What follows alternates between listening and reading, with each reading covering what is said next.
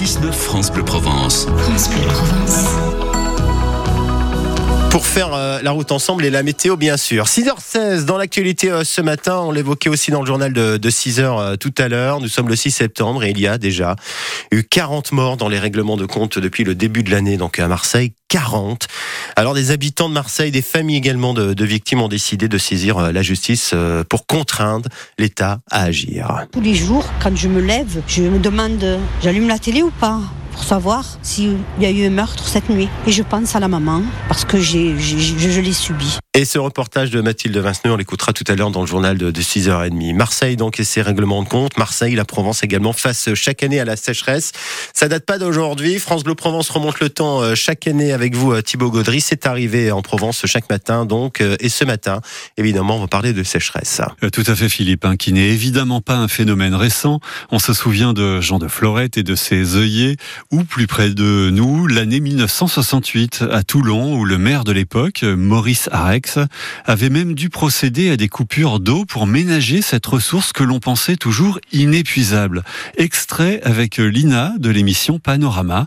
Ici, il est question de ciel bleu, de fontaine muette et même du Seigneur. Depuis un an, Toulon, comme l'ensemble du département du Var, ont le triste privilège de subir le même climat, la même pluviométrie que par exemple la capitale de la Jordanie, Amman, ou encore quelques douars du sud tunisien, une sécheresse de désert ou presque. Alors pour les habitants de la côte varoise, le beau temps insolent est devenu l'ennemi.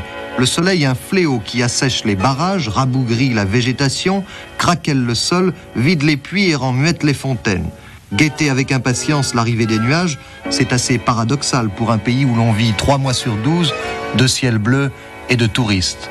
Dites-moi, monsieur le maire, mais il y en a de l'eau dans cette fontaine, en tout cas. On voit toutes ces gouttes qui tombent. La municipalité toulonnaise n'a pas voulu couper l'eau à cette fontaine qui est chère au cœur des Toulonnais car elle est située en plein centre et comme vous le voyez, elle est jolie, elle a de la verdure.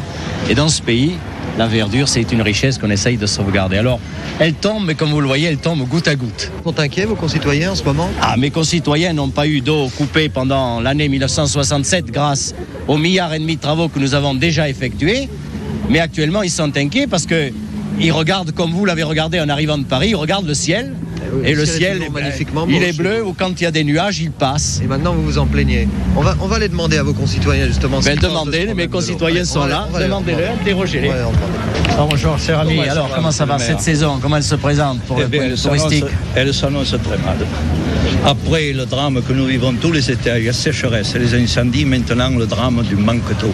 Mais c'est pas la première fois que ça vous arrive quand même de manquer d'eau. Ah ben quand Oui. même, l'année dernière, on avait, on avait évité toutes les coupures. Mais cette année, c'est la troisième année de sécheresse que nous avons.